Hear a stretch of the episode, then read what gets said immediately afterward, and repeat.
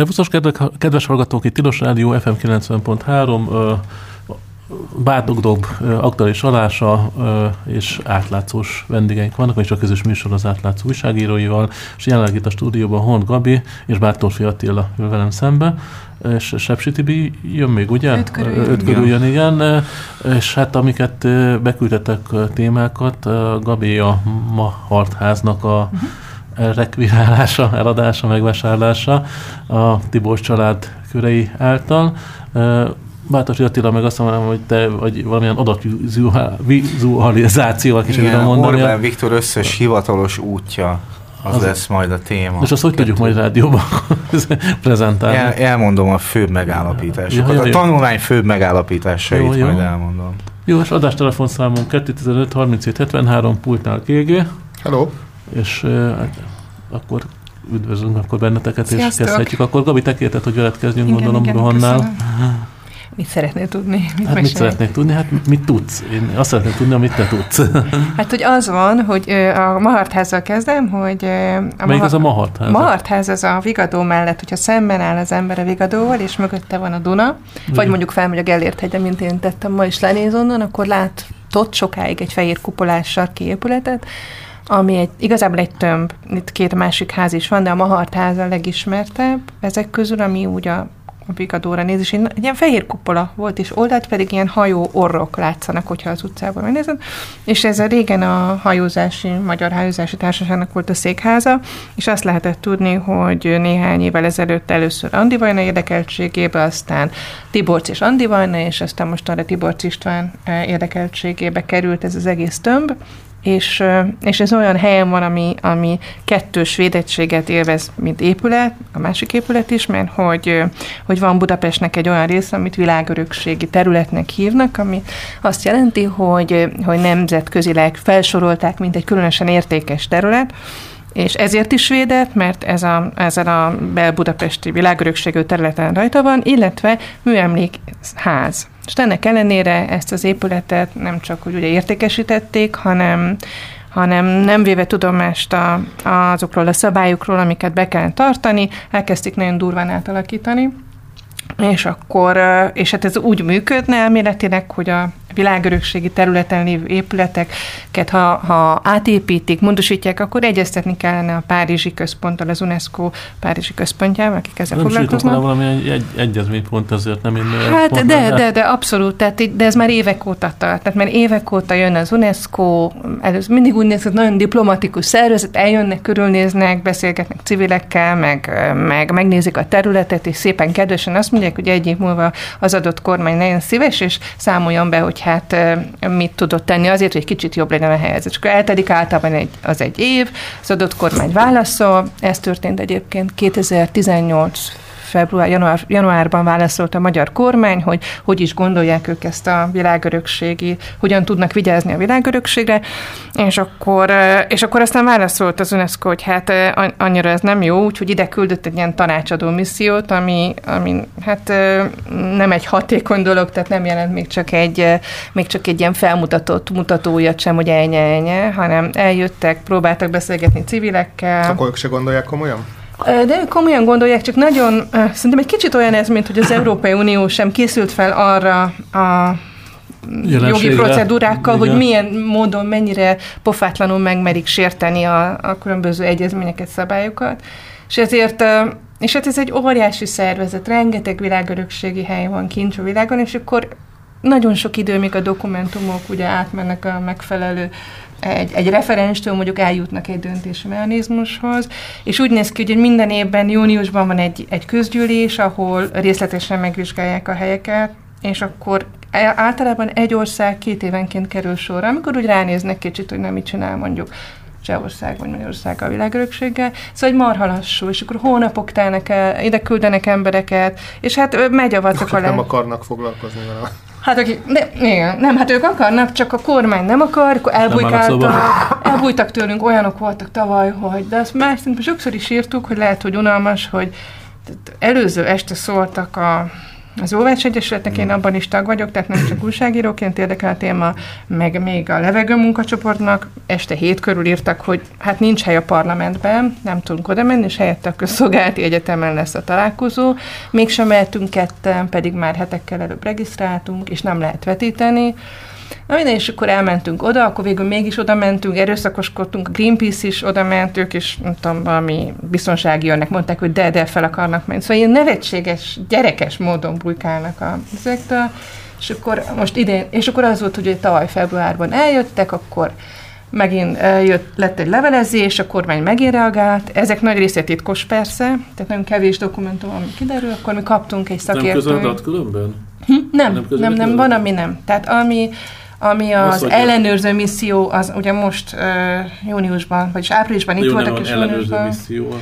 Igen, úgy hívják őket. Reaktív monitoring misszió, ez a hivatalos nevük, de hogy az, az nyilvános, a többi nem. És akkor Hát most szerintem a műemlékvédőknek egyrészt kiraktak mindenkit, nagyon sok mindenkit kirúgtak a közigazgatásban, nincs műemléki felügyelet, és akkor sokan... Ez valamilyen forrás központ, vagy az már nincsen? Meg, uh, nincs, nincs, a Forster központ nincs. Semmi kormányhivatalok döntenek, és ugye mindig jön egy rendelet, mint a Mahartháznál. Mikor úgy alakult, hogy szeretnék egy kicsit jobban átalakítani a házat, akkor jött gyorsan egy rendelet, hogy hát bár nem szabad lebontani ezeknek az értékes épületeknek a, a belső falait, mert ugye hogy néz ki az, sokan azt mondjuk, hogy az, az az nem megvédése egy épületnek, ha, ha csak a külső fala marad meg. És egyébként a, a törvények, a vonatkozó törvények is azt mondják, hogy az egész épület, sőt a környezet is védett. És akkor jött egy rendelet, hogy hát mégsem kell. Tehát konkrétan erre a tömbre vonatkozóan én nem hittem a szememnek, és végig ellenőriztem a közlönyben a vonatkozó cuccokat, és erre vonatkozóan kimondták azt, hogy nem kell megtartani ez a belső falakat sem. És akkor most az van, hogy megírtuk egy három hete ezt, hogy, hogy erősen átalakítják ugye az épületet a, a júniusi UNESCO figyelmeztetés ellenére, és pár napra rá családom oda vittem, és néztük, hogy már teljesen sincs meg. Tehát így lekapták az egészet. Úgyhogy, úgyhogy hát ez van. Az, hogy olyan készítőt kell teremteni, hogy már nem lehet utána semmifajta úton módon vissza Hát igen, meg ez a Skybar egy fontos dolog, hát ez mindannyiunk számára fontos, hogy Hát igény van rá. Egyébként igen, egyre, igen. Az összes Skybar tele van most már a városban. Uh-huh. Alig tudunk beférni néha esténként. A Skybar az, ami a tetőterasz be van építve, igen. és ilyen És akkor ott a kupolát szerintem megbontják valahogy, az kicsit furcsa lesz, hogy, ja. hogy ez hogy... Hát olyan lesz, mint a Star Wars bot is, ilyen kupolás, ilyen... Az is tényleg, igen, igen. Ilyen Jedi templom is ilyen, nem tudom micsoda, lehet, hogy azt akarják. Le, lekopintani, de hát de csak hát az a Skundevet, azt hiszem pont az előző ilyen témád volt az a, a Limesnak a megfúrása. Ja, nem, a, a, a Dunai, a Limes, igen, igen, igen, azt nem, nem, azt nem én írtam meg, de, de, de arról is írt a kolléga. Hát az, az pedig úgy volt, hogy szerette volna Magyarország felterjeszteni, mint egy védett ö, ö, dolgot, és nagyon sokan sokáig dolgoztak rajta, sok szakember, hogy ez meglegyen, és akkor egyszer csak az lett, hogy még olyan fontos ott a hajógyári szigeti beruházások miatt. De ezt a történetet én részletesen nem ismerem, csak ezt Aha. tudom, hogy... Hát ugye ott konkrétan rekonstruálni akarják a, a helytartói palotát, nem?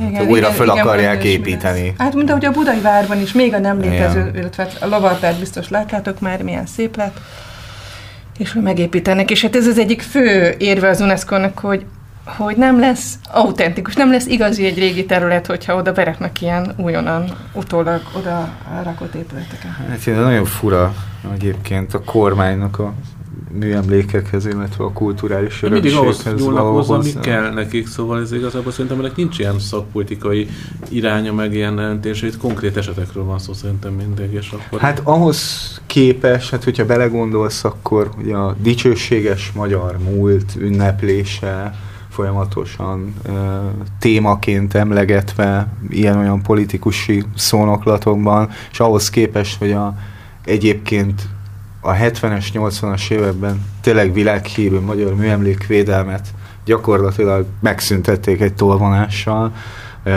illetve a kulturális örökségvédelmet, ez mondjuk például pont egy konzervatív kormányhoz képest. Szerintem is furcsa.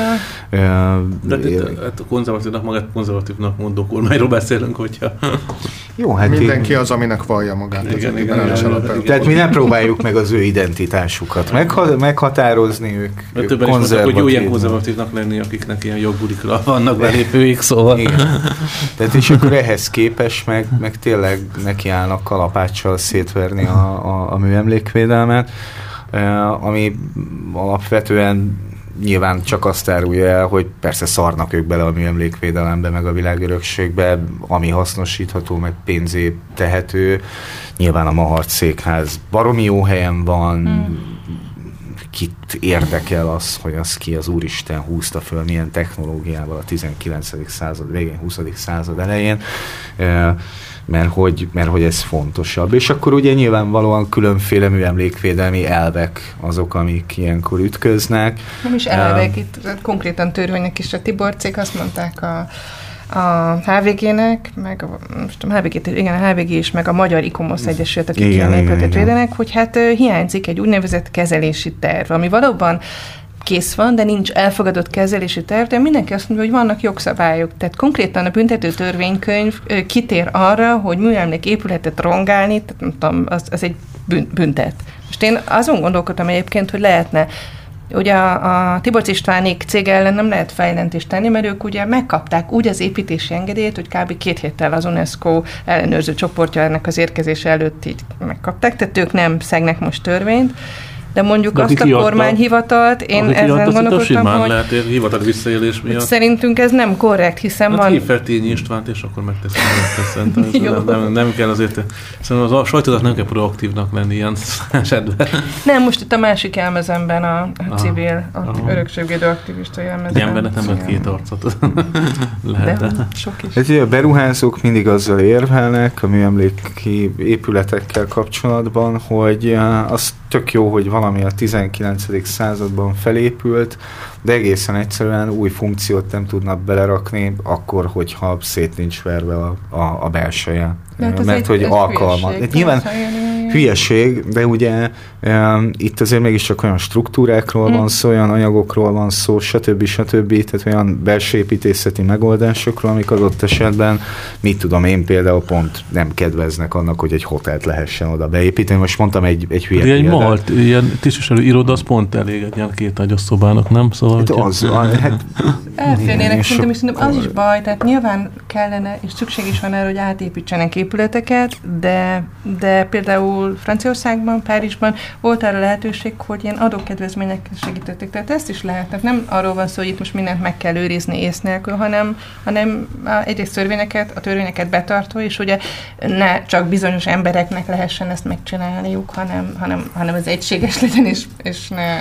Jó, ne nyilván én most próbálom egy, egy két emelettel följebb helyezni magát, hogy ne, ne csak tehát a... igazad is van szerintem, tehát nyilván... Tiborccal meg Vajnával foglalkozunk, hanem ez a világ minden, már vele már nem tudunk foglalkozni. Hát tudunk csak csak hogy ez a világ minden táján probléma, hogy a, hogy a beruházó az állandóan azon pampok, hogy mi az Úristen csinál tök jó, hogy van egy szép 19. századi épületen, vagy 18. századi, tehát nem nyúlhatok hozzá, egy lukat nem verhetek bele a fal, falba, vagy fúrhatok bele a falba, anélkül, hogy ne jön a de ez nem, de szerintem általánosítás abszolút, tehát egyrészt nyilván az, támogatni őket. Hát eleve, de már ezeket már úgy is hozzányúltak korábban is, szóval már eleve szerintem ezeknek nem az az állapotuk van, mondjuk, hogyha most nem a másik oldalt akarom erősíteni ebben, csak mit, mit tudom, én most valamilyen szinten ráláttam egy perre, ami a Láncít mm-hmm. palotáról szólt, ami korábban bíró volt, és akkor, amikor elkezdték felújítani, és lementek az alaksorba, és ilyen befalazott, és ez is műemlékként volt ez nyilvántartva, tehát két befalazott helyiséget, ott voltak még az akasztófák Hú, hát, szóval, nem, nem, nem, azok, nem azokat, azok. Csak így mondom, szóval... Biztos nem végeztek ki senkit. Ja, de, de nem szokták ott hagyni, ez még az, az korábban történt. Ugye? El, elfejtettem, hogy jogvégzett ember, bocsánat. Igen, amit a Bodi mond, az egy, az egy következő másik fontos szempont, hogy ugye a, hogy, hogy, hogy, hogy mi, a, mi az, amit eredetinek tartunk egyáltalán. Tehát melyik az az állapot, amit megőrzendőnek. Van, van egy műemlék, van egy, van egy műemlék dokumentációs központban. az 1941 március állapotokhoz. Igen, tehát, hogy Azt tekintjük eredeti állapotnak, amit 44-45 után, vagy 56 után helyrehoztak, vagy a legelső építési állapotát, mit csináljunk a több száz éves épületekkel, Igen. amik a 14.-15. században épültek, nem feltétlenül Magyarországon, mert, vagy Budapesten, mert ez ebből nagyon kevés maradt fenn, de például ott van a Fűzéri vár esete, mm. ami egy ilyen tök jó állatorvosi ló is lehetne, nem tudom, hogy láttátok-e a Fűzéri várat. Vár, mint ló. De ő, az már Szlovákiában van fűzőr, nem? Vagy, vagy Igen, ami most leégett, az? De nem, nem, az Krasznahorka, ami de, leégett. De másik éget most. Nem de fűzér is éget, vagy valami éget most már. Szerintem ugye, hogy ott volt? Szerintem igen, is ott volt igen, most éget. Amíg vitatkoztak, addig kikeresem. Ugye ez a fűzéri vár rekonstrukciója volt az, ami eléggé megosztotta az építészeket, meg a műemlékvédőket, mert ugye ott nem volt semmi lényegében, és nem is volt természetesen a 14.-15. századból semmilyen dokumentáció mm, nem maradt igen. fönn. És akkor ugye jöttek a régészek, művészet, történészek, összedugták a fejüket, meg a műemlékvédők, akik ezt az iskolát képviselik, és akkor felhúztak oda egy, egy, egy fantáziát lényegében, amiről nem tudjuk, hogy az abban a formában létezett, mm. de mindenfajta elem, gótikus, reneszánsz elem, mm. stb. Tehát, egy ilyen, egy ilyen, egy ilyen mozaikból össze, össze, összetették. És ugye ez egy soha nem létezett épület lényegében, hanem annak csak egy megidézése. most már igen. Ilyenkor. Most már, most már, most már létezik. Csak ugye miért pont az? És ugye a műemlékvédelemnek van egy, van egy alapelve az, hogy semmit nem lehet úgy megcsinálni, hogy visszafordíthatatlanná válik egy folyamat. Tehát adott esetben mondjuk a Mahart székházzal kapcsolatban nem is ez a kérdés, hogy hozzátesznek-e adott esetben, hanem az, hogyha, mit tudom én, egy új dokumentum, egy műemlékkel kapcsolatban felmerül egy új tervrajz, egy mm. új dokumentum, akkor vissza tudják-e állítani mm. azt az állapotot, és általában azért ezt már nagyon nehéz visszaállítani. Persze, de szerintem nem is arról van szó, hogy ez visszaállítva, és szerintem az lenne jó, hogyha erről szakmai döntések szeretnék, és nem mondjuk, nem tudom, a Tibor István, ő neki ő agrárvállalkozó, vagy jogász, nem jogász, nem tudom, mit végzett ő. Tehát, hogy az lenne jó, hogy, hogy akkor akkor olyan emberek vitassák ezt meg, akik akiknek ez a szakmája. És, akkor, és amúgy meg a mértékletesség. Itt akadékoskodnak a, a kardigános, szemüveges műemlékvédők, meg Ugye a ez az mezítlábas. igen. Ne akadékoskodjanak. Minden, mert csak gátját állják a fejlődésnek, ez a probléma. Időközben a válasz is megérkezett, füzér nem égett. Ugye? A füzéri tűzre is csak a krasznaorkai tűz nem. jön be. De Ugyanakkor füzér farkasbalát faluvá válhat írták. Ja. Farkasbarát falu? Igen, két Tök lenne így át is nevezni, nem? Hogy farkasbarát jó, két láb rossz. Ez nagyon aranyos. De éget valami egyébként Szlovákiában ott a magyar lakta vidék. Nem, nem, nem, nem, nem, most, most újra, egy igen, tíz napon igen, igen. volt, igen, igen. és én megnéztem, igen, igen. Én egy valami éget akkor az a lényeg. Nem, szerintem vár volt, szerintem. Vár volt. Ezt megígérem, hogy legközelebb kiderítem. Nem, nem emlékszem rá. Nem, nem. Igen, tudom, itt a, a, így a rekonstrukciókkal kapcsolatban ott is nagyon sok vita volt, hogy a Zsámbéki templomot meddig érdemes visszaépíteni, igen, igen, igen. és akkor abból, hogy elkezdtek hát, hogy Barcelonában ugye. Igen, igen, igen ezek, ezek ilyen nagyon komoly, biztos, hogy vannak ilyen hitviták ebben is, hogy különböző hát, irányzatok így összekapcsolódnak, de hát tény az, hogy én akarnék mondjuk egy, izét, egy műemlék védelem alatt álló, uh-huh. vagy oltalom alatt álló házat átalakítani, nyilván nekem azért ilyen uh-huh. gyorsan nem adnám meg a helyi kormányhivatal az adott engedélyt, szóval itt igazából ez is ilyen érdekes. Igen, szerintem is er, erről van szó, így van, erről van szó egyébként, meg ez a rossz a rend, nincs műemléki hivatal, nincs, aki megmondja, hogy mit szabad, mit nem, és olyan helyzet van, hogy tulajdonképpen egy befektető megteheti azt, hogy ő maga megbíz valakit, aki, aki majd véleményezi, hogy ez mennyire van rendben. Egyébként, hogy kapcsolódjunk a friss történésekhez, ha jól láttam, tegnap este megnéztem a, a Borkai úrnak a, a segítőjét, a, a Rákosfal, úgy hívják? Az ügyvédet, és hogy ő, ő, ő is vett egy szép győri műemléket most nem régen, úgyhogy már meglátjuk, hogy ő, ő, ő hogyan alakít. Hát, amennyiben szabadlábon marad. Igen, igen, hát, igen. Egyébként a most Rádi Antónia nincs itt, de eredetileg itt lett volna neki. Volt egy ilyen kérése, hogy a kampányról beszélgessünk már egy keveset, ha Hát születik tudunk beszélni a kampányról. Belefér. Persze uh, belefér, még van 10 perc. Hát a kampány van tényleg. Csak kampány és van. nem is értünk kampánycsendet. Yeah. Úgyszor elmerültek fel a kampányba. Kampány. Már léptek egy határt, amit kampány. eddig nem léptek Kampány Ki kire szavaz? Melyik, melyik, melyik kokainistára? Hát ez, ez egy új, igen, ez egy új ízé szempont most már ilyen. Ez a, nekem nagyon tetszett az a kép, hogy ne krumplit adjatok, hanem kokain. Szerintem ez a, ez, a, ez a legjobb ilyen népi humor azért így előjön ezekbe a dologba, úgyhogy azért ilyenkor buzakodik az ember, hogy a humorérzéke a magyaroknak azért nem veszett. És talán a kábítószer legalizáció sem uh-huh. sincs már olyan nagyon távol. Én meg vagyok győződve, hogy annál viccesebb itt élni, minél rosszabb a helyzet. Tehát, hogy tényleg olyan... Rossz a helyzet? Nem mondhatom. De... Épül a hazánk. Nem Ami... tetszik, ahogy épül a hazánk? menni. Számom, vagy én szerintem mennyire rosszabb a helyzet. Én szerintem annál nagyobbakat nem. Én is láttam a kokainost, én is láttam a... Emlékeztek, amikor ezek a rettenetes... De mit olyan, olyan videó már... Az a videó, videó már lejött különben? Még vagy Ahogy nem? Nem, nem, szippant? Délelőtt nem, nem, nem jött. De ez a, ez a legnagyobb közéleti kérdés, hogy várják ennek az ismeretlen logjázzák, hol van a sorozat következő részét. Most nem Iza ura, nem tudom. Kaptunk egy panaszos levelet, hogy nem tud közéleti kérdésekbe tájékozódni napközben, mert a munkahelyén le van tiltva a Pornhub. jó, jó. Hát ez elég, elég, elég, elég Szomorú, hát próbálja meg akkor mobil, mobiltelefonról megnézni, azt tudom ajánlani, és nem a munkai wifi-t használja hozzá, hanem a három vagy négy gét, és akkor talán sikerül, és lehet, hogy vírusokat kap a telefonja, de azt, azt Tök érdekes ez a hüledezés, ami, ami, amit ami Facebook kommenteken, kommentekben, hogy, hogy így hová süllyed még a magyar közélet, meg... De már régen ott tartunk. Igen, hát, tehát, ugye ez, ez, ez, ez semmi... Én, engem nem meglepett ráadásul. Már ilyen videó, nem, nem az, hogy vártam, de hogy azért más országokban, nyugat, nyugati országokban ilyen videókkal minden kampány tele van folyamatosan, tehát hogy nem, ebben nincsen szerintem Csak ott leszoktak mondani mondjuk ilyen... Igen, sokkal inkább az, nem. hogy... Van, aki nem mond, egy bizonyos amerikai elnök például nem mondja. Nem. Ha, van, aki nem. Valaki, igen, valaki, igaz, valaki nem. Meg Berlusconi is ettől mondott le.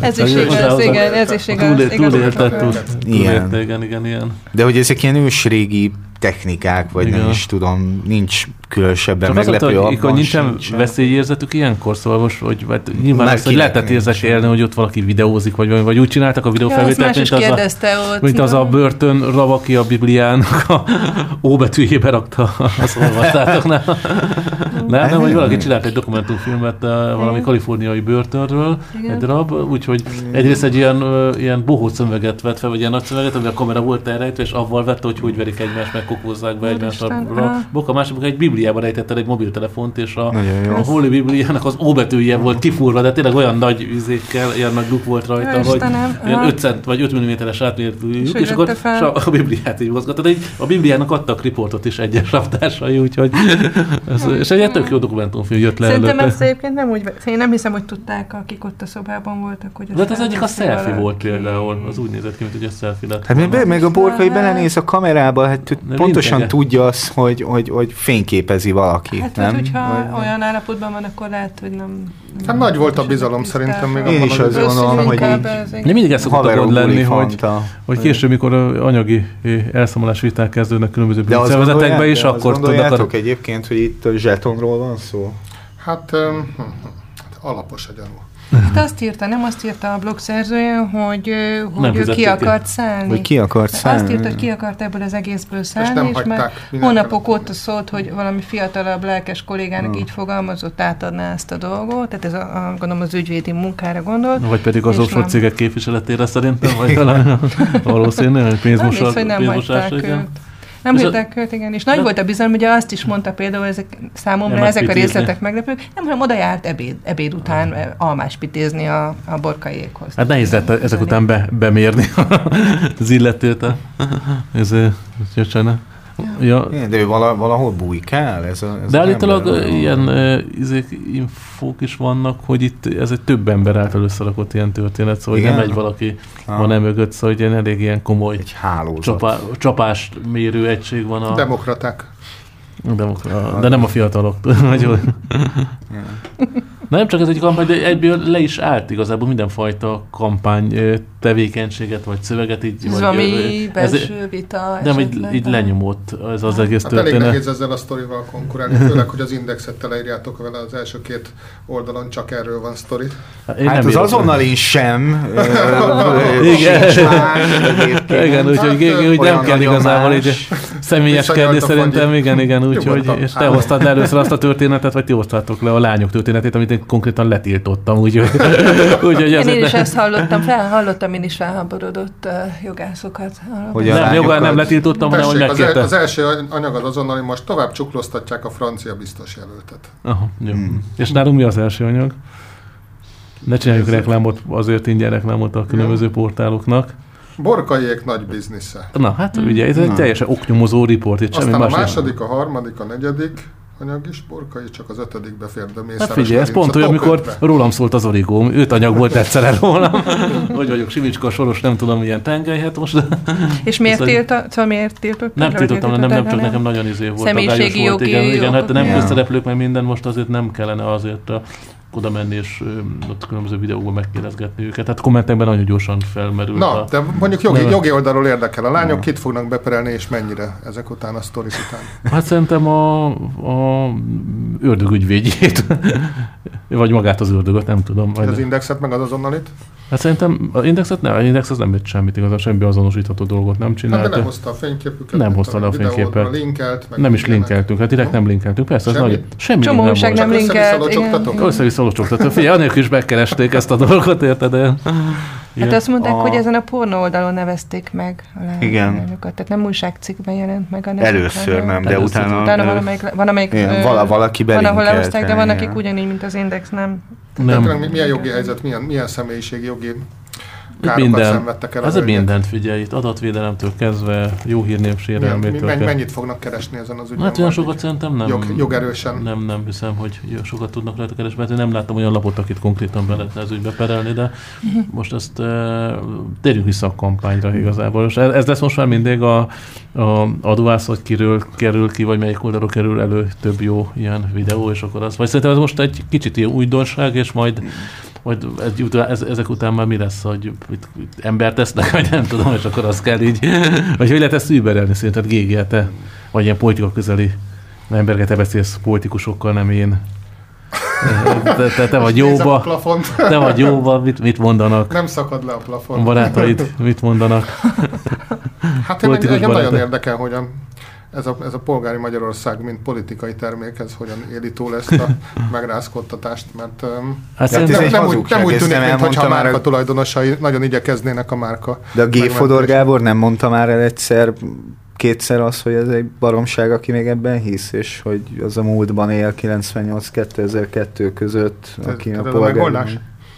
Tehát, hogy dumáljunk a levegőbe, és közben... Nem az, igen, hogy az, hogy ez a polgár Magyarország, ez, de most már nem ez a termék, most hanem a nem. keresztény szabadság a termék. Hát, hogy ez a keresztény szabadság, akkor tök jó, mint hogy a Tóta is megírta.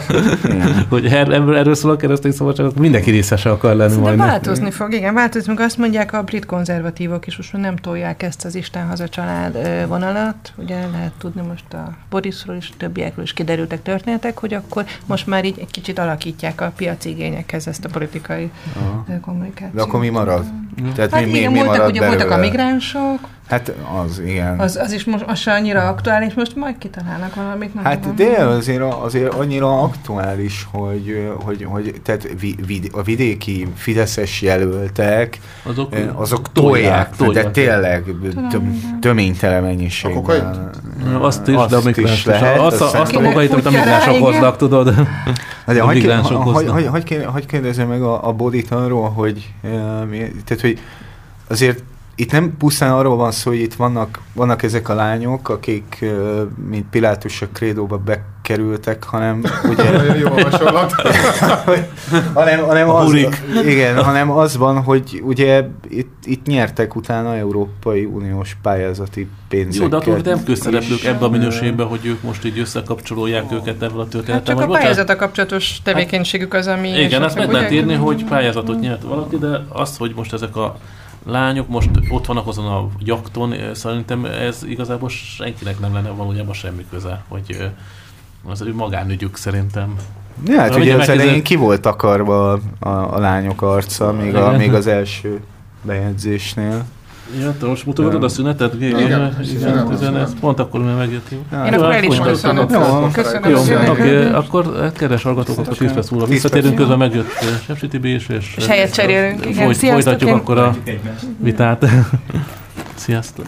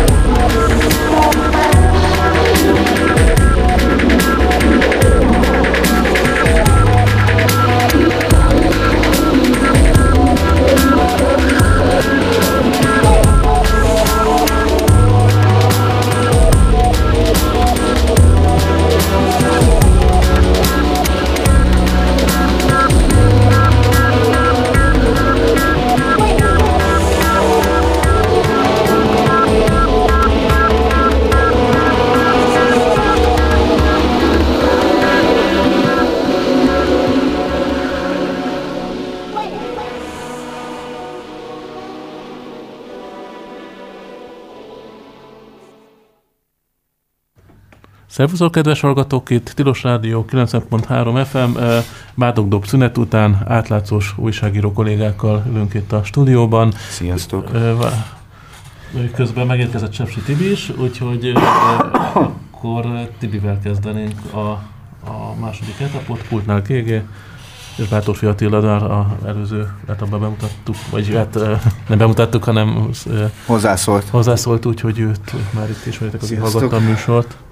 Sziasztok, én is üdvözlök mindenkit. És Tibinek a témája a felvezetés szerint a tolcsányi összeférhetetlenség, ami egy elég érdekes pofon volt most, a, és várható pofon is volt a EU-tól a Fidesz kormány felé, és nem is értem, hogy miért szaladtak bele, vagy mi Úgy tűnik, hogy nem mindenki. De várható volt? A miniszterelnök eléggé meglepődött. Nem, hát. Um, nem tudom, tehát azt gondolom, hogy a, végeredmény, a végeredmény lehetett meglepő, hogy ebből probléma lesz, az egészen biztosan nem volt meglepő, tehát hogy ezért, azért ezek olyan ténybelélek uh, alappal rendelkező ügyek voltak, amivel biztos, hogy, hogy érdemi akadályként kellett számolni a Fidesznek, illetőleg magának Trócsányinak is. Én igazából azt látom most, mióta ez lefutott, ugye múlt hét hétfő volt a, a Európai Parlament jogi bizottságában a, a második tárgyalásnak az időpontja, akkor mondták ki az EP elnökének kifejezett felhívására, mikor, miután sikerült tisztázni a szervezetnek, hogy ki az, aki ki mondja a végső szót, hogy, hogy nem alkalmas az összeférhetetlenségi helyzetre tekintettel Trócsányi László, illetőleg a román biztos jelölt Romana Plumb a feladatoknak az ellátására. És ugye az azóta végigment néhányszor a, a, a közvetlen reakciókkal, aztán utána elemzésekkel a, a, a híreken ez az információ, és tökéletesen eljutottunk odáig szerintem, hogy, hogy teljesen összekeveredett ebben, ebben minden szempont, ami egyébként ebben a rendszerben fut. Pedig van a három, vagy van három szintje ennek a történetnek, amiket érdemes azért elválasztani egymástól. Az egyik az a jogi szint, a másik az a morális szint, amiről ez az egész összefejtetlenségi helyzet tulajdonképpen szól. A harmadik meg a politikai szint. És szerintem mind a három érdekes, és azt fontos látni, hogy az egyik a másik nélkül is tud élni. Ugye mi történt itt? Hár, vagy négy konkrét ügyet azonosította ez az uniós bizottság, miközben a biztosok által benyújtott érdekeltségi nyilatkozatokat vizsgálta, azoknak a valóságtartalmát, illetőleg az azok által felvetett esetleges kérdéseket. Ez a négy ügy a Trocsányi László esetében egyrészt egy, egy elég jó körül határolható konkrét miniszterként meghozott döntésre vonatkozott. Ez a, a döntés egy orosz fegyvercsem csempészeket érintő kiadatási ügyben Igen, hozott döntés volt, amikor is a bíróságok előbb az amerikai kiadatási kérelmet is teljesíthetőnek ítélték, aztán utána az oroszok is megérkeztek a saját polgáraikért egy, egy eléggé hát rosszul összetákolt kérelemmel. A magyar bíróság erre is azt mondta, hogy ez is teljesíthető lenne, és ebben a helyzetben az igazságügyminiszternek kellett ugye annak idején tavaly nyáron döntenie, és aztán tavaly augusztusban azt a döntést hozta Trócsány, hogy az oroszok oroszok kapják meg ezt a két barátságos fegyvercsempészt, annak ellenére, hogy eleve hogy amerikai szervezésű együttműködésbe kapták el őket tökölön. Nyilván az amerikaiak eléggé idegesek lettek, más uniós tagállamokból is érkeztek negatív reakciók ebben a történetben, és hát ez lett a Trócsányi személyhez köthető miniszteri időből származó egyik ilyen ügy. Ennek a, az összeférhetetlenségi vetületei azok egy kicsit kásásak szerintem egyébként, mert hogy bármennyire is nem kedvelték ezt a döntését Trócsányinak, az ő személyének az érintettsége ennek a döntésnek a meghozásában, tehát kifejezetten az ő személyes elfoglalatlansága igazából nyilvános információk alapján nem igazán kérdőjeleződött meg ebben a helyzetben. Tehát rendben van, hogy, hogy ez, ez mondjuk fáj más uniós tagállamoknak a gyakorlatban, de ez nem volt annyira tiszta alap ebben a helyzetben, mert hogy az összeférhetetlenség egyébként arról szólna, hogy egy olyan szituáció áll fenn, ami a független feladatellátást kizárja a konkrét esetben, ehhez pedig a vonatkozó uniós normák alapján egyértelműen valamiféle személyes érintettség kell, vagy közvetlen anyagi érdekeltség, vagy mondjuk rokonoknak a közvetlen érdekeltsége, vagy valami hasonló. Tehát ezt gondolom, hogy a négy lába közül ennek a történetnek ez volt a legkevésbé erős, igazából inkább jelzésérték, hogy ez is bekerült ebbe a, a a, az asztaló döntésbe. Na most a másik három viszont sokkal érdekesebb, mind a három a Nagy és Trócsányi ügyvédirodával kapcsolatos kifogás volt. Ezek közül az első az arra vonatkozott, hogy önmagában az a baj, hogy Trócsányi többszörösen és egyértelműen érintett az iroda működésében, és ez a többszörös és egyértelmű érintettség ez a bizottsági döntésben nem volt kifejtve. Ezt tudni kell, hogy maga az eljárás nem nyilvános, sőt annak a levélnek a, a nyilvános verziója sem jelent meg, amiben a, a, az Európai Parlament elnöke értesítette erről a problémáról a, a bizottság megválasztott elnökét, tehát tulajdonképpen itt... De hát akkor kinek higgyünk? Hát ez egy érdekes helyzet, itt ugyanaz van, mint a, a sok műfajban látjuk, mondjuk a Nemzetbiztonsági Bizottság ülése a legjobb példa erre, amikor mindenki mond valamit annak alapján, ami Jó, bent hát elhangzott. A nemzetbiztonság, ez pedig egy, ez egy Hát itt ugye, így meg ugye a személyes adatos történet miatt van az a kiinduló pont, hogy a, a magának az eljárások a részletei nem nyilvánosak, de azért a következtetésből elég jól tudjuk, össze tudjuk rakni, hogy mi itt a helyzet. Tehát ugye az az első érdemi kifogása tulajdonképpen a, a, az Európai Parlamentnek, hogy azért nem volt rendben a Trócsányi, mert hogy kapcsolatban áll az ügyvédirodájával, volt ügyvédirodájával. Most ez egy érdekes szituáció, ő ugye 2007-ben tette le ügyvédként a lantot, azóta szünettel a kamarai nyilvántartás alapján, ezt azért tette annak idején 2007 elején, mert akkor választották alkotmánybíróvá. Utána ugye 2010-ben elvitte az Orbán kormány Párizsi nagykövetnek, ott töltött egy nagyköveti ciklust, aztán pedig utána És ugye, ugye 2014-től meg igazságügyi miniszter, úgyhogy hát Trócsányi valóban 2007 óta nem, ügy, nem ügyvédkedik, ügyvédi tevékenységet, tehát ami ügyvéd kényszeres tevékenység lenne, nem végezhet, meg nem is végez, nem is volt ilyen adat meg információ, és azóta folyamatos egyértelmű állítása szerint ezóta nem is részesül semmilyen formában az irodának a jövedelméből. Ezzel egy probléma van, nyilván nem ezen múlt a történet, de egy érdekes információ, kicsit ügyvédként eh, magunk ellen is beszélve, hogy az ügyvédi irodák a magyar jogban a legkevésbé átlátható uh, tulajdoni, tulajdoni formában működő szervezetek, tulajdonképpen abszolút kivételként egy-két kisebb jelentőségű szervezetnél van még így, nem nyilvánosak azok az információk, hogy kik a tulajdonosa így ügyvédi irodának, és egyébként uh, bár történt egy visszavont kísérlet itt a gazdálkodás áttekintésében, áttekinthetőség, áttekinthető tétele irányában pont a a, a második Orbán kormány alatt, de ezt tulajdonképpen még végrehajtás előtt visszavonták. Tehát, hogy alapvetően elég kevés nyilvános információ van arról, hogy, hogy mi történik egy ügyvédirodán belüli tulajdonrészsel, meg jövedelemmel. Itt nyilván az a kiinduló pont ebben a helyzetben, hogy, hogy, hogy annak alapján ítéljük meg a helyzetet, hogy mit mond maga jelölt.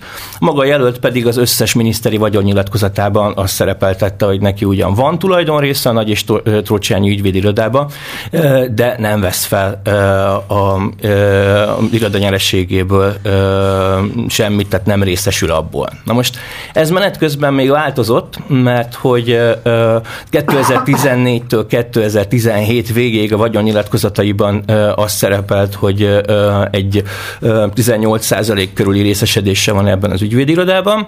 Aztán utána 2018-ban ez két lépésben nullára csökkent, csökkent 2018 nyarán, mert az szerepelt a vagyonnyilatkozatában, hogy 0%-os részesedése van.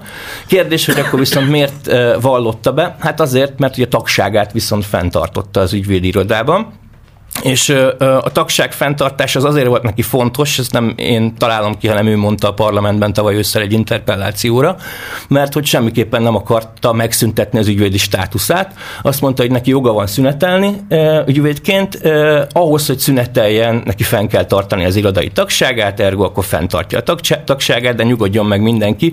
Ez nem jelent semmiféle összeférhetetlenséget, vagy bármi mást, mert hogy neki egyébként már a néven kívül semmi köze nincs ez az egész történethez. Ugye erre volt volt a, a múlt héten Dajcs Tamásnak a bombója, hogy annyi köze van Trócsáinak az ügyvédirodához, mint neki Németországhoz.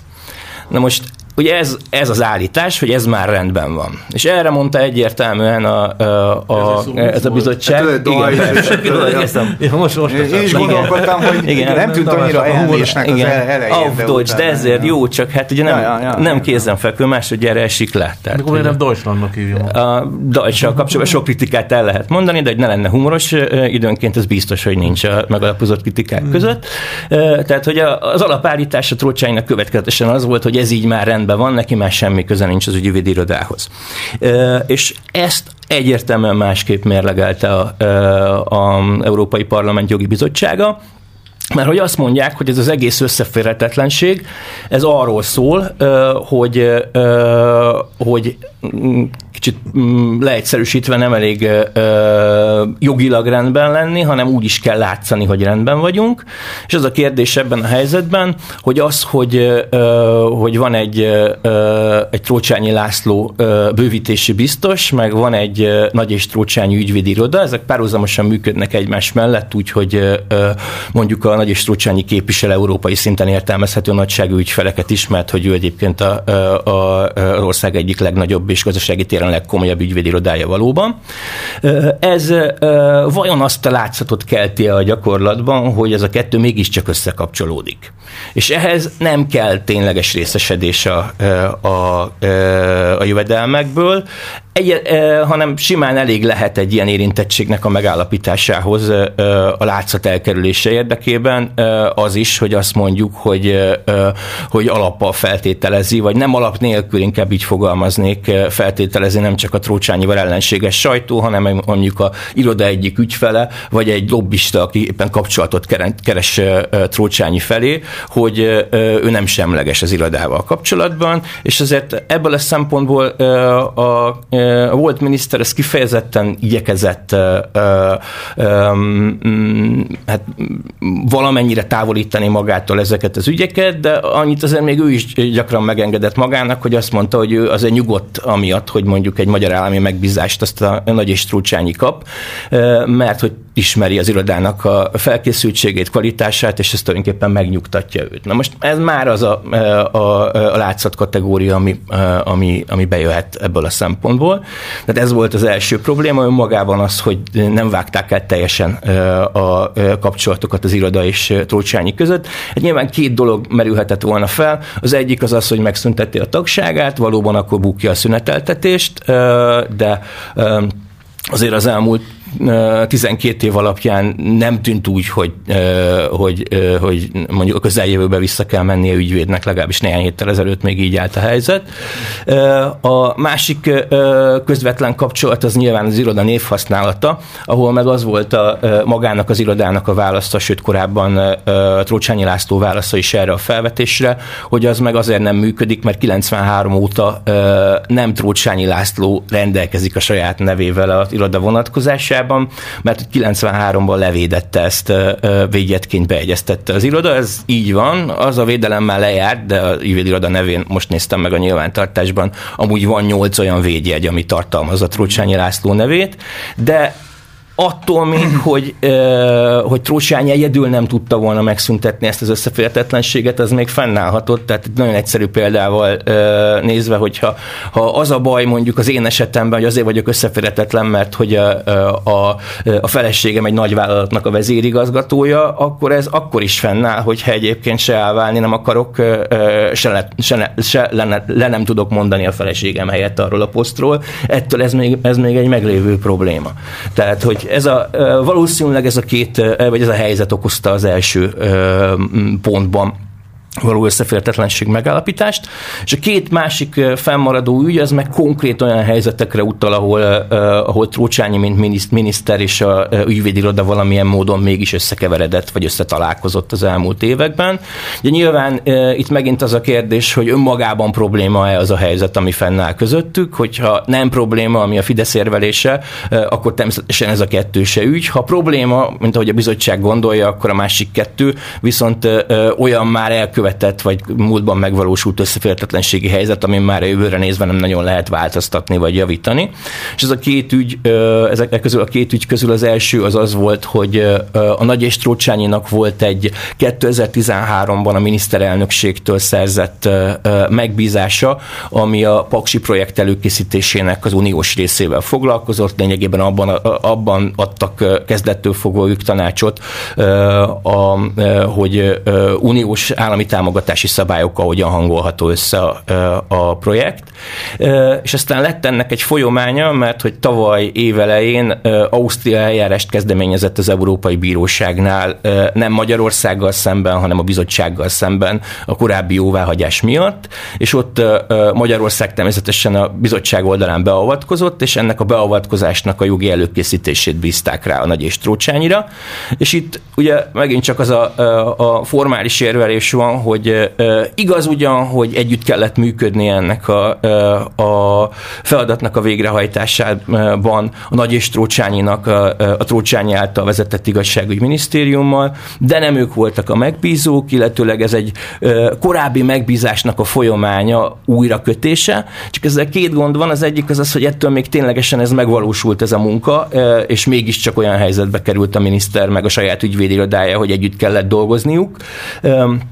Másfelől meg ugye az is tény, hogy ebben a egyébként Jávor Benedek által tavaly össze nyilvánosságra hozott szerződésben egy kanyi hang nincs arról, hogy ez egy korábbi szerződés újrakötése vagy folyamánya lenne, tehát nincsenek benne szerződési előzmények. Tehát ez volt a, a második téma, és akkor gyorsan rövidre fogom. A harmadik probléma az elég jól azonosítható, ez pedig Bogdán Tibor személyével kapcsolatos. Ő ugye a Nagy és Trócsányinak az aktív ügyvédjeként működött működött egészen idén május, májusig, amikor Trócsányi távoztával a közigazgatási bíróságokért felelős kormány biztossá nevezték ki, és akkor már ő is szüneteltette az ügyvédi tagságát, addig azonban nem.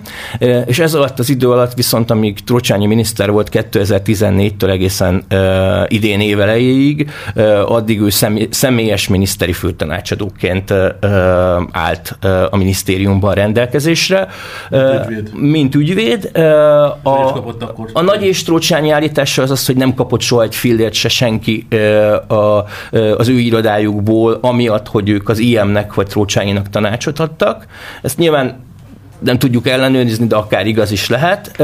Viszont az összeférhetetlenség megállapíthatósága szempontjából megint csak irreleváns, mert hogyha a, ha, ha elfogadom azt a kiinduló pontot, amit egyébként itt a bizottság alkalmazott, hogy, hogy ez egy összeférhetetlenségi helyzet volt, nyilván még súlyosabb akkor, amikor az egész kezdődött, mert akkor még tulajdonos is volt az irodában, már tulajdon része is volt az irodában Trócsányinak, akkor ő magában az, hogy a, a, a minisztérium egy kulcs szerepében szándékosan fogalmazok ilyen általánosan, mert hogy ugye tisztséges Arzsia volt, a minisztérium nevében kifelé eljárt, vannak olyan vélemények, ami szerint kvázi helyettes miniszterként működött egy sor kiemelt témában, tehát hogy érdemben belefolyt az ügyekbe. Ezt egyébként maga az ilyen is visszaigazolja akkor, amikor a, a kormánybiztosi kinevezéskor közzétett méltatásban ők maguk írják azt, hogy a, a tárca számos kulcs, kulcsfontosságú jogalkotási feladatának a, a végrehajtásában közreműködött. Tehát, hogy nincs szó arról, amit egyébként itt a, a, a nyilvános narratívatól, hogy ezek eseti jellegű véleménykérések voltak, és ahogy a, a Trócsányi László fogalmazott a, miniszteri meghallgatásán 2018-ban igazából csak arról van szó, hogy Bogdán Tibor egy okos ember, és ő szeret okos embereket megkérdezni rendszeresen, mert attól fog ő is fejlődni.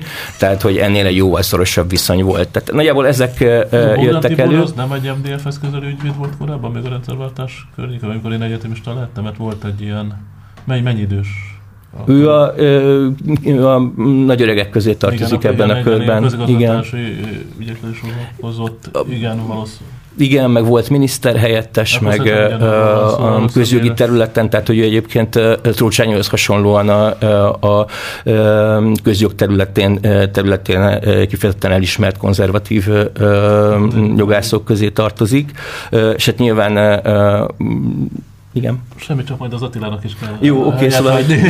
Nekem csak... lenne egy, egy kérdésem, uh-huh. miután Tibor ismertette az egész történetet, kivesézte, és többről hegyire látszik, hogy tudja, tudja ezt a történetet. Kérdezz bele. Tehát, hogy engem az, az érdekelne, hogy visszatérve a legesleg első mondatodra, nem tudom, hogy emlékszik-e még valaki arra, hogy, mit, hogy, hogy, hogy erre készülniük kellett. Tehát, hogyha ők készültek arra, Orbánék készültek arra, hogy ebből probléma lehet, akkor egy- egyáltalán miért álltak bele? Készülniük kellett arra, hogy ez feljön, válaszokkal kellett rendelkezni, és akkor itt van az, ami, ahol visszatérnék az első ö, két mondatomra, hogy, ö, hogy van, jogi, van jogi, van politikai és van ö, morális vetülete a történetnek. Tehát igazából amit a, a döntés mond, az az, hogy ez morálisan nem fér be egy uniós biztosnak, hogy uh-huh. ilyen kásás ja. viszonya van egy nagy ügyvédirodával. Ja, ja, ja. Ez az eredmény. Az, hogy ezt fogják mondani, arra lehetett készülni. Az a kérdés, hogy arra lehetett készülni ebben a helyzetben, hogy ennek nem az a végeredménye, hogy te figyelj már barátom, értem én, hogy te azt mondod otthon hat éve, hogy ez így rendben van, de mégis inkább mondjál le, és oldjuk meg a jövőre nézve, és akkor mi meg vagyunk nyugodva, tehát lehetett volna ilyen irányba Aha. vinni a dolgot, meg lehetett azt mondani, hogy ez így nem, nincs rendben. Abban, hogy ez így nincs rendben, abban lehetett nyilván ö, működnie, vagy lehetett működtetni a Fidesznek a receptorait, lehetett egyeztetni néppárti kollégákkal, meg lehetett ö, háttérlobbizni, hogy menjen át a trócsányi, de itt kialakult egy olyan helyzet, ö, ami az unió működésére baromira jellemző, hogy ö, balanszíroztak, mert ugye egyszerre akadt fenn a jóval egyértelműbb ügyben a román biztos, akit a szocik jelöltek, meg, meg a néppárti jelölt Trócsányi.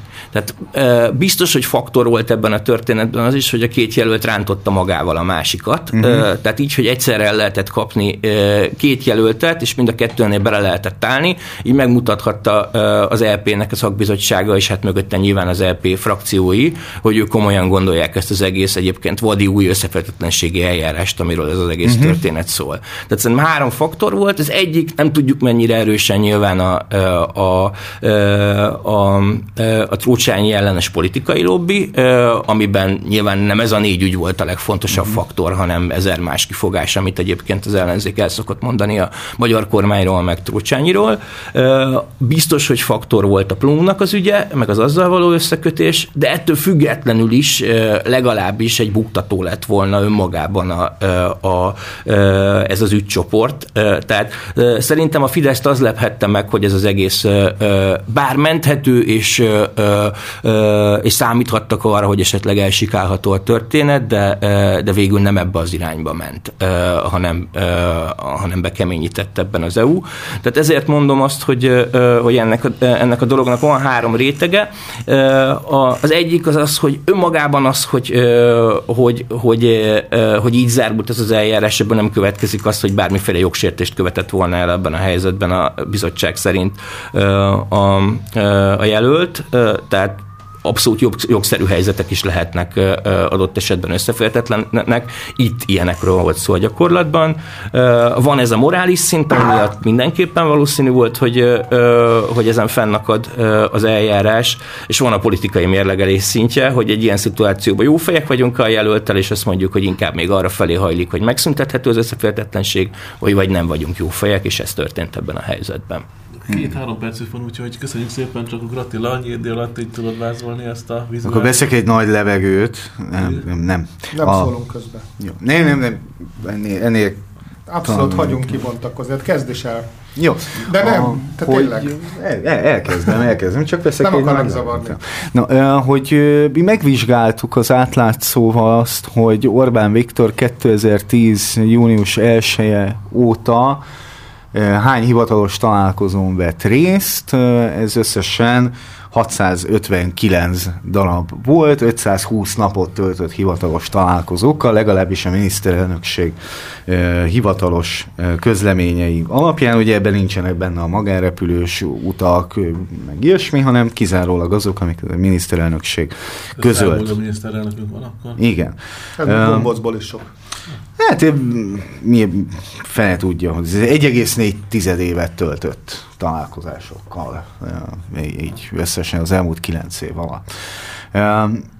És hát ugye nyilván azért vizsgáltuk meg, mert arra voltunk kíváncsiak, hogy kikkel miért találkozott, és hogy ebben van-e valamilyen mintázat, vagy, vagy olyan érdekesség. Ugye itt megpróbáltuk kategorizálni ezeket a politikusokat, azt szerint, hogy egy diktatúrának a vezetői, vagy képviselői, vagy jobboldali popul- populisták-e. Még nincsen kiugró egyébként, abból a szempontból nincsen, hogy alig, hanem ha mit tudom én, a Sebastian Kurznak a hivatalos találkozóit néznénk meg, vagy a svéd miniszterelnök hivatalos találkozóit néznénk meg, akkor nagyjából ugyanez lenne az arány. Hát nem igaz az a ellenzéki felvetés, hogy, hogy Európában nem állnak szóba vele. Nem, ez nem igaz. Többségében Schneidig kiváló európér politikusokkal találkozott egyébként Orbán Viktor az elmúlt kilenc évben. Viszont kíváncsi vagyok, hogy mit gondoltok, hogy mondjuk a top 20-ban mondjuk ki az első öt, akivel találkozott. Hát Van-e valami tip? Nem. Putin? Né, na. Juncker? Na. Nem. Merkel? Sem. Nem. Jó, a, ugye van kézenfekvő, tehát a határon túli magyarság képviselői, azok ugye véleményes, hogy hova nézem. Mm-hmm. De hogyha, politikai. Igen, de hogyha kiveszem őket a határon túli, akkor Barroso az első, uh-huh. holt versenyben a Vucic-sal, hm. a, ja, azért. Fico a harmadik, akivel találkozott, a Kocsiáng és a, és a Merkel egyébként. Eli Kocsiáng és a Merkel. Illetve volt versenyben még azért a Putyin meg a Herman van Rompuy is a Kocsián az, az lehet, hogy A, a ki, kínai második ja, ja, ember, Li Kocsiang, a kínai második ember. Tehát ő, ők azok. Viszont vendégségben, ugye, hogyha azt feltételezzük, hogy hogy, hogy, hogyha neki kell megmozdítani a két lábát, meg a tomporát, az mégiscsak azt jelenti, hogy neki azért, nem tudom, jelent ez valamit egyáltalán, hogy neki kell valahová mennie? Nem tudom. Biztos talán. jelent, igen. igen. E, akkor már a Erdogan meg a Putyin fel, fel, feljön, e, feljön az elsők közé. Azért szereti, a, szereti Ankarát, vagy Isztambulban szoktak találkozni? Isztambul az jobb hely, mint Ankara. Anka, Ankarában szoktak, ugye van az a, az a nagyon nagyon jó jelenet, amikor látszik, hogy a, igen, Orbán hogy betopog a, a palotába, a Erdogánhoz, és akkor egy kicsit úgy feszeng, de a, ugye az Erdogán az úgy oldja föl, hogy így, így átöleli, mint, így, mint egy ilyen medve, vagy nem is tudom, és akkor utána, hogyha el tudjuk képzelni, ahogy Hagyó Miklós annak idején a teljes nem tudom hány kilójával ránehezedik a, a, a helyi emberekre, úgy, úgy kísérgeti így a folyosón végig. A nyakukat. A nyakokat, igen, itt is ez a ez a, ez a, ez a videó, ez, ez, ez jár. Hát nagyjából ennyi a tanulság, illetve az, hogy meg kell nézni, hogy Szijjártó Péter kikkel találkozott, mert ugye azt gondolnánk, hogy, a, hogy az talán kevésbé jelentős, de lehet, hogy miniszterelnöki szinten kellemetlenebb azért olyan figurákkal találkozni, és könnyebb, hogyha az ember a külügyminiszterét küldözgeti. Szijjártónak még mindig a kakadú frizurája van? Nem láttam mostanában a képet. A, kakad, ja, Szijjártónak kakadú frizurája? Ez kérdés hát, nem, Ez egy divat kérdés, nem? Divat, Ez egy levezető, mert egy perc. Divat és közélet határán. Igen, divat és közélet határán. Hány külügyminiszternek van még ilyen haja? De szerintem már nincsen. De... Hát azért Boris Johnson. Ezt akartam mondani, hogy Boris Johnson és Trump világában már nem a Szijjártó haja legkínesebb. Ja, szóval... Hát a Trump az megteheti, mert öregen bozontos szem, szemüldökkel, hogy van haja legalább. Obamának nem volt. Obamának nem volt. Nem volt ilyen probléma. Úgyhogy nem volt haja, és úgy őszül. Igen, igen. Na jó, szerintem ezt eh, nevesézzük. Na, szerintem ezt még lehetne még majd folytatni a következő... Hát, hogy a Szijjártól elkészülni, arra vagyunk kíváncsiak, hogy a Szijjártól kikkel találkozott, akkor majd vessük össze, mert ott azért ugye ott, ott bejátszott a Duterte, akivel azért kevesebben találkoznak, ilyen nagy kedélyes készfogások közepette. De... Na, lendületes műsor volt, köszönjük Na. szépen itt a Köszönjük a figyelmet. És akkor hát várunk majd, akkor egy hónap múlva lesz egy következő, addigra mm. szerintem sok minden fog történni, sok mindenről tudom majd beszélni. Nem, jövő héten értékelünk. Igen. Na. Jó. Köszönjük a Köszönjük szépen, sziasztok! Sziasztok!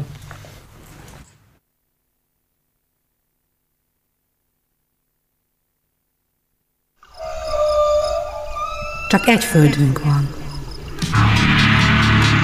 Nagy Réka vagyok, szerkesztő újságíró. Ökoanyu néven talán találkozhattál már velem. A divatipar a legszennyezőbb iparágak egyike. Egy póló előállításához összesen nagyjából 2700 liter